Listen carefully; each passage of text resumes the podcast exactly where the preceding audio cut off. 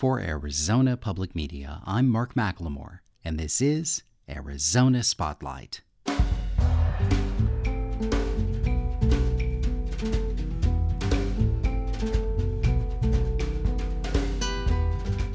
Coming up, the story of a family that's been separated by the U.S. Mexico border for more than six years.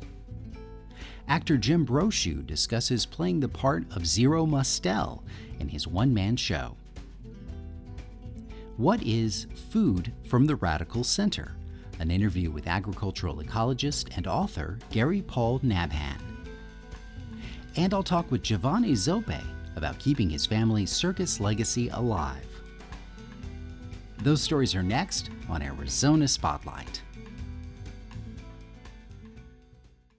There is no special dispensation given to undocumented individuals in the U.S. who have children on this side of the border. Having an American born spouse also offers no protection from deportation. While large numbers of deported parents continue to fight to get legal status and be reunited with their American children, the Center for Migration Studies reports that a growing number have stopped fighting and have simply accepted they may never be able to live in the same country as a family. AZPM's border and immigration reporter Nancy Montoya has the story of a family of four that we're calling the Sanchez family. They say using their real names could cause them problems in the future. Now it's late on a Friday afternoon at the Morley Footgate in Nogales. Carmen Sanchez fidgets with her purse and phone. She's nervously waiting on the U.S. side for her two teenage children to cross from Mexico back into the U.S. It's been a struggle. It's been a struggle, especially, you know, uh, because the kids don't have their dad 24 7. For the past six years, their father, Diego, has been living across the border in Nogales, Sonora. He was deported in 2012. He and Carmen were already married with two small children. Diego, what did that do to your life and your family life from one day to the next? It changed the whole thing and screws up real big time, and, and especially the kids because they're really used to me. You know, I used to take them to school, to their practice, and all that stuff. When Diego was 13, he's now 40, his mother brought him illegally into the U.S. He even went to high school in Arizona. It's right there on 35th and Roosevelt in, in Phoenix. Uh-huh. It's Carl Hayden and then I graduated, and then I went to college to PC, and then I started working, and I was doing like anything, and you know, like anybody else, but I was doing everything legal.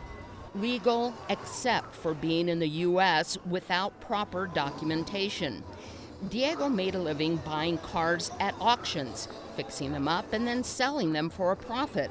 He was on his way to an auction when he was stopped for speeding. At least that's what a Maricopa County Sheriff's deputy wrote in his report.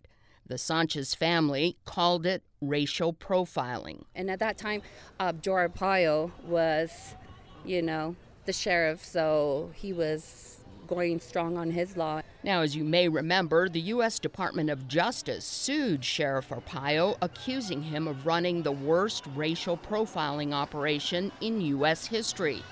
President Trump later pardoned Arpaio. At any rate, for the Sanchez family, the damage was done. Are you angry? Do you feel resentful? What, you know, at night when you think about your kids and you think about the life you had, are you angry? I, am not angry. I'm just disappointed somehow, but angry, no. But we're trying to manage things. And they are managing by having Carmen drive their children from Phoenix to Nogales at least once a month to spend a couple of nights with their dad in Mexico. Diego says that time with his son and daughter are precious, and staying angry would only serve to hurt his children.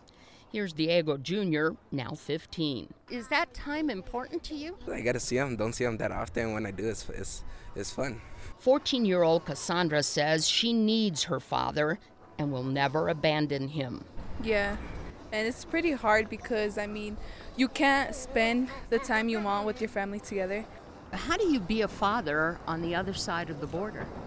Well, it's kind of hard though. I mean, being not there for that, you know, 24/7. It's you know they need me all the time. And so the parents have made a very simple yet powerful promise to their children that even though they live in two countries, they will always remain one family.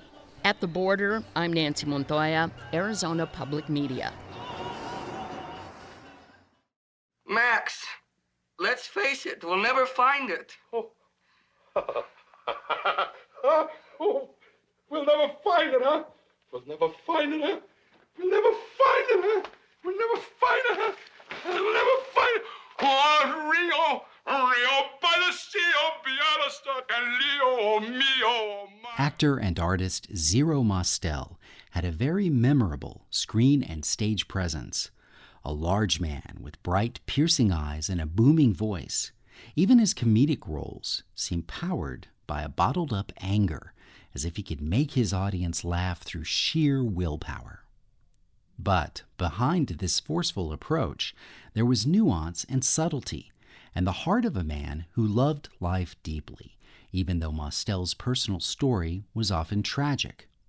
Since 2006, New York actor and artist Jim Brochu has been exploring the complicated character of Zero Mostel in a one man show called Zero Hour, which he is performing at the Invisible Theater in Tucson this weekend. Zero was a very angry man. And in fact, the last couple of minutes of the play, I go into as Zero why I am so angry. I had the privilege of getting to know Zero when I was about 14 or 15 years old. I went to see my mentor, who was an actor named David Burns, in A Funny Thing Happened on the Way to the Forum. And here was Zero Mostel, who I had never heard of before. Well, I tell you, Mark, that curtain went up, he came out, and I felt like somebody had stepped on an accelerator that just pushed me back in my chair. The energy that this man put forth on the stage. And I went backstage to see Davey. Who do I run into? I mean, run into physically, but Zero Mostel. and I went to a boarding school, so I had a military uniform on. And he was soaking wet, like he had just gotten out of a shower, but it was just perspiration from the performance. And he looked at me in my uniform and he said, Who are you? General Nuisance? What are you doing here? And I said, I came to see to see my friend Mr. Burns. Well, you never come to see me. And I said, Well, can I come to see you? He said, Yes, you must come to see me if you come to see Mr. Burns. And he was gone and left my heart just pounding. A couple of weeks later, I went back to see Forum for a second time. I went back to see Davy Burns, and I thought, well, Mr. Mostel said I should go visit him. And Mark, when I went back to visit him, he was just reading the riot act to one of the actors. I mean, screaming at him for upstaging him for, for something. Uh, the actor's name was David Evans. I'll never forget it. And he finished uh, yelling at David, and David walked away. And he looked at me and he said, Oh, Sergeant Brochu, thank you so much for coming to see me. And the, the change was astonishing. But that was my first encounter with Zero Mostel. Jim, take us back to when you were writing Zero Hour. What were the elements that you were most intent on getting into the play about Zero's public and private life? The three things that I wanted to point out that I thought were most dramatic were the fact that he was shunned by his family for marrying outside the religion, that he was persecuted by the federal government uh, for being a left wing activist at one time and couldn't work.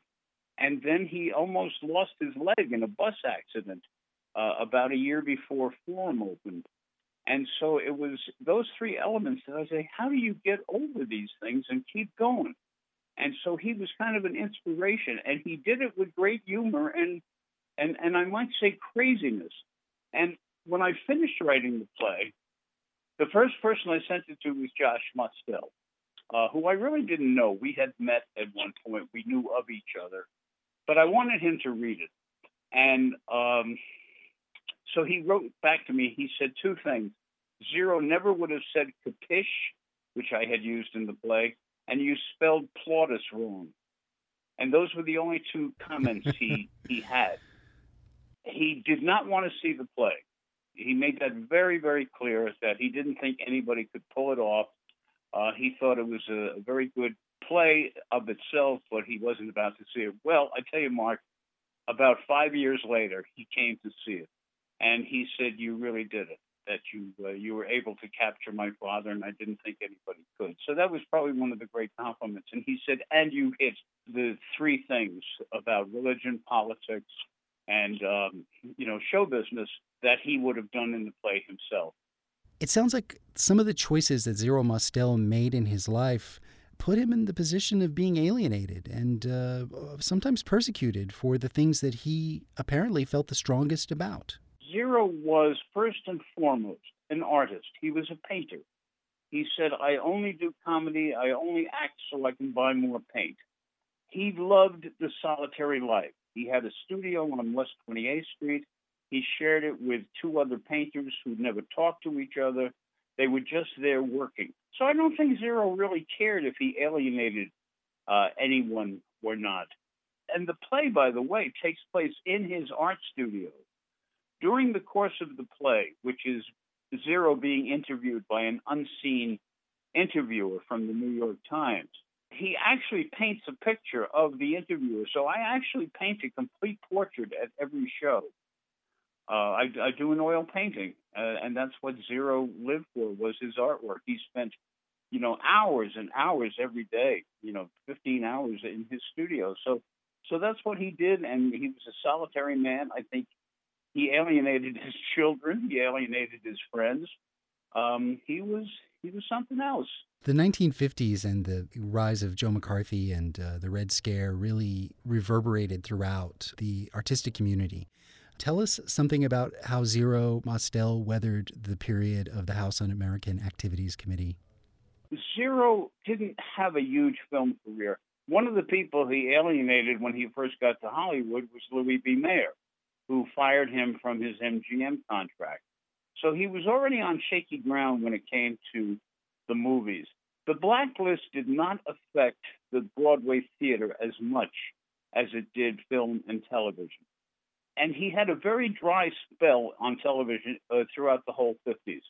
Uh, I think he did maybe one or two very low budget independent films, and the rest of the time he made his money by painting. He sold his paintings, and that's how he got through it.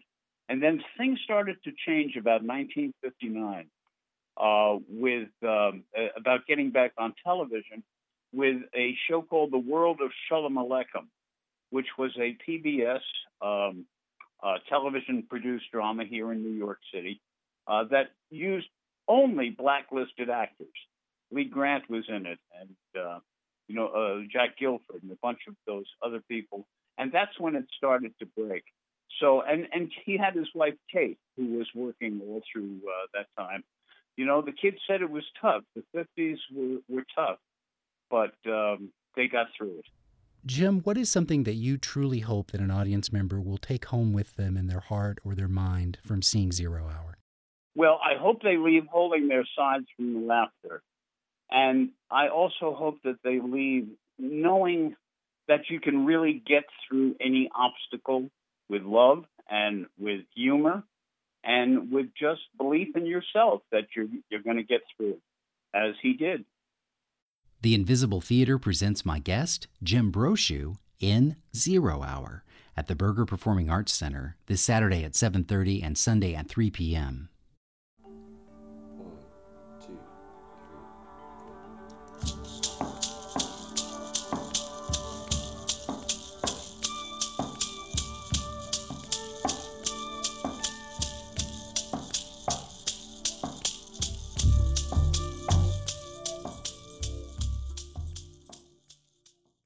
Tucson based author Gary Paul Nabhan is a world renowned agricultural ecologist and ethnobotanist.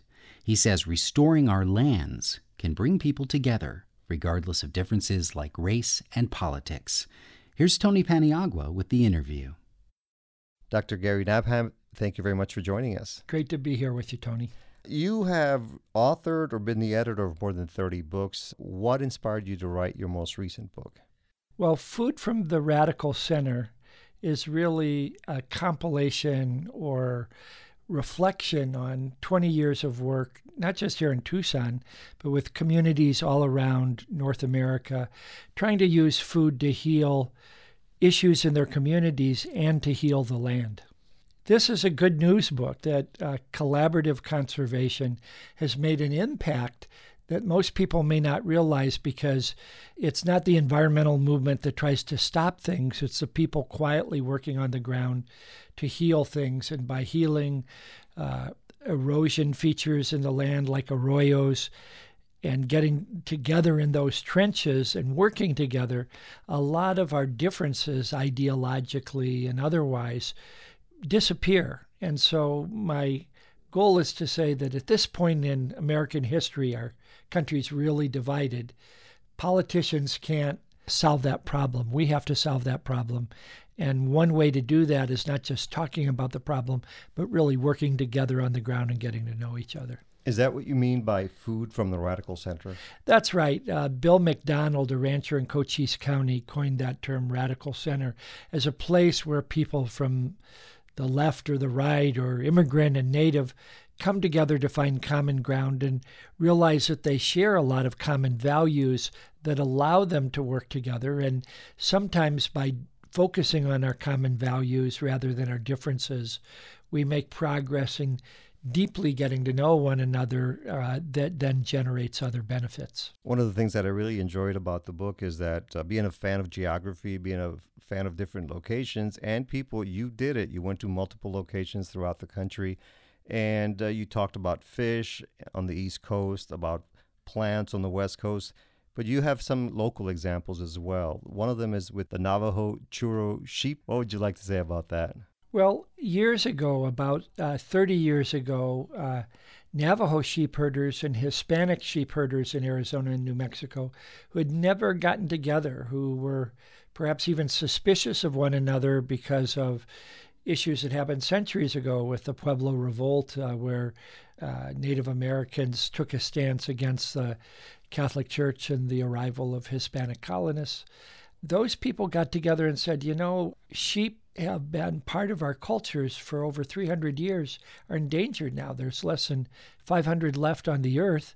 And what can we do to work together to bring them back? And they formed an organization called the Navajo Dash Churro Sheep Association that sort of honored both the Native American and Hispanic traditions. And they've worked together on the conservation of this rare livestock breed ever since. Another aspect of restoration deals with plants, and you mentioned the white Sonoran wheat.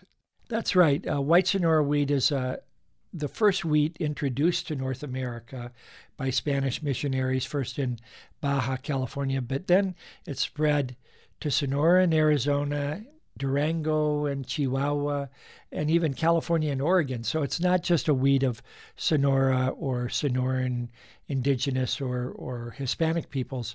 It had a widespread distribution and it fed both sides of the Civil War, the rebels and the Yankees, gave them their only source of wheat for bread during the Civil War because all the fields in Kansas and Missouri and Oklahoma were in flames at that time. And um, within the last 10 years, Native American, Hispanic, and Anglo bakers, farmers, and millers have brought that wheat back, and it's available every day of the year in Arizona microbreweries, restaurants, and uh, farmers markets. And why are you so fascinated by local foods and cultures and how they mix? You're an ethnobotanist, you're an agricultural ecologist. You're really passionate about this. What is it? Well, in ways, I'm not a foodie. I'm more interested in the cultural benefits of these foods, how they bring us together, how we save biodiversity in a way that also regenerates our goodwill among one another. So, most of these stories are of people getting over differences through sharing food at a common table, which uh, is one way that uh, Christians talk about their communion or Eucharist rites, but nearly every faith group in the world and every ethnicity and and creed has something where you bring strangers together with you at the table and you learn about one another. So this book isn't so much about the food as the human uh, empathy that is generated when we work together to restore the soil, water, fish, or forageable plants, like you mentioned. Are you optimistic about the future when it comes to land restoration and cooperation among different groups? Through traveling to write this book, I've come back with more hope and more gratitude for the many cultures and the work they're doing with food in the land than ever before. I think these are the kind of people that will get us through these dark times. What's your next project? You stay really busy. I am uh, writing a book about the Syrian farm workers who've been displaced and the seeds that they once grew uh, that have also become refugees in the world. And that's taken me back to Lebanon and Syria, where my own family came from.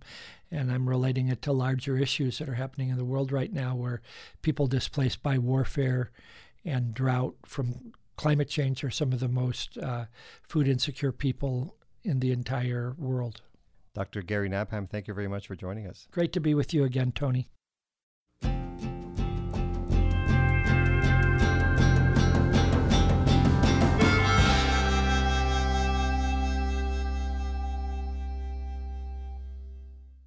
Family legacies can be difficult to maintain, but my next guest is keeping alive a dream that began in 1842 when a French clown met a ballerina in Hungary and they ran away together to Venice. They started a family and a circus. Those were Giovanni Zoppe's great great grandparents. Today he leads the Zoppe family circus on a seemingly never ending tour of North America. I spoke with Giovanni Zoppe as the circus ended a series of performances in Chandler and headed southeast to Tucson. The style of the Zoppe circus is authentic traditional European, gypsy, Italian. Our roots date back to 1842, the Veneto, which is uh, the region that, that Venice is in. My father was actually born in Veneto, so we a lot of we use a lot of uh, Eastern European music, uh, Italian folk music, gypsy music. Uh, it helps give the feel of true European circus back hundred years ago. About how many people are in the circus now, and how many of them are Zoppes? On the lot today, we have 42 artists and crew members uh, that are performing with our show. All of the artists on our show set up our tent and take our tent down, and all of the crew become part of the show as well. By blood family, there's about approximately uh, eight of us now, uh, nine of us on the show, three generations. Every year the show changes. We have a brand new show this year. Is phenomenal, and it's about uh, joining countries together and, and being united. It's like Festival Internationale. It's all the countries blended together so that we all become one united world. Um, of course, you have horses and dogs and aerial and trapeze and jugglers and everything you expect from a circus, but it's even more than that. We step back in true tradition of of um, of circus. Approximately how many different hats have you worn, so to speak, in performing with the Zoppe Circus, and what what do you enjoy doing the most? Well, I started performing when I was when I was born, basically a year old. At two years old, I broke away from my uh, babysitters and walked in the ring and took a bow because um, I heard my family's music on. And the only thing is, I was completely naked. but they don't let me do that anymore. Yeah, well, I bet you made an impression, though. Yeah, I guess so. Yeah. But since then, from that day until today, I've, I've performed in every show. When you're a baby or when you're an uh, elderly person, you know, you perform whenever you want. You don't have to perform when you want. But so, I mean, I've done trapeze, I've done horses, I've done juggling, I do unicycle, I do trampoline, I do aerial, I do uh, ground axe, I do teeterboard. My biggest joy of performing, uh, no matter what it is, is when I walk in a ring and I'm doing something and I look out in the audience and I see three or four different generations of audience members smiling and giggling at the exact same thing that I'm doing. But obviously, it's different for each generation because they all see it in a different way. So that gives me gratitude and happiness and joy. Well, outside of the Zoppe family bloodline, tell us about some of the people who have joined the circus over the years. Do you still have the occasional person who wants to run away with the circus? Absolutely. We're in Wickenburg uh, two, three weeks ago, and uh, 21, 22 year old boy showed up as we were loading up the show and said, I'm here to work. I said, okay, go to work. So he grabbed the hammer and started working, and he's still with us now.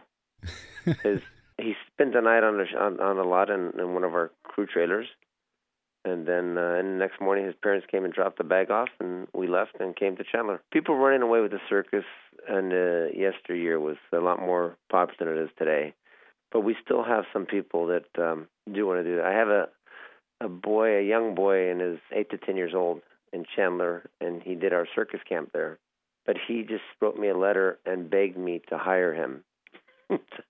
Said, please, my dream, my all-time dream is to perform in your circus.